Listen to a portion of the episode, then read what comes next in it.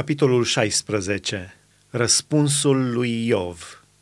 Iov a luat cuvântul și a zis, Astfel de lucruri am auzit eu des. Voi toți sunteți niște mângâietori supărăcioși. Când se vor sfârși aceste vorbe în vânt?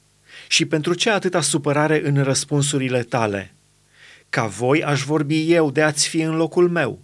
V-aș copleși cu vorbe, aș da din cap la voi, v-aș mângâia cu gura și aș mișca din buze ca să vă ușurez durerea? Dacă vorbesc, durerea nu mi salină, iar dacă tac, cu ce se micșorează? Dar acum, vai, el m-a stors de puteri, mi-ai pustiit toată casa, m-ai apucat ca pe un vinovat.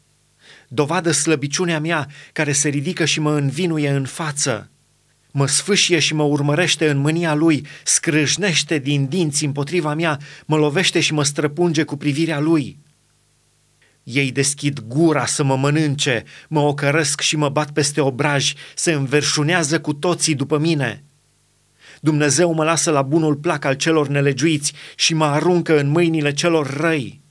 Eram liniștit și m-a scuturat, m-a apucat de ceafă și m-a zdrobit, a tras asupra mea ca într-o țintă.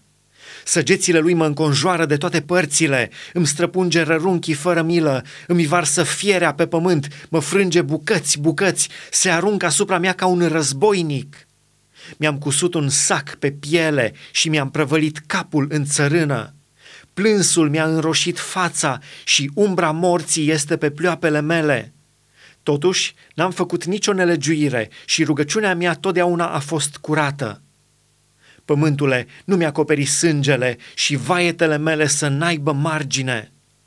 Chiar acum, martorul meu este în cer, apărătorul meu este în locurile înalte.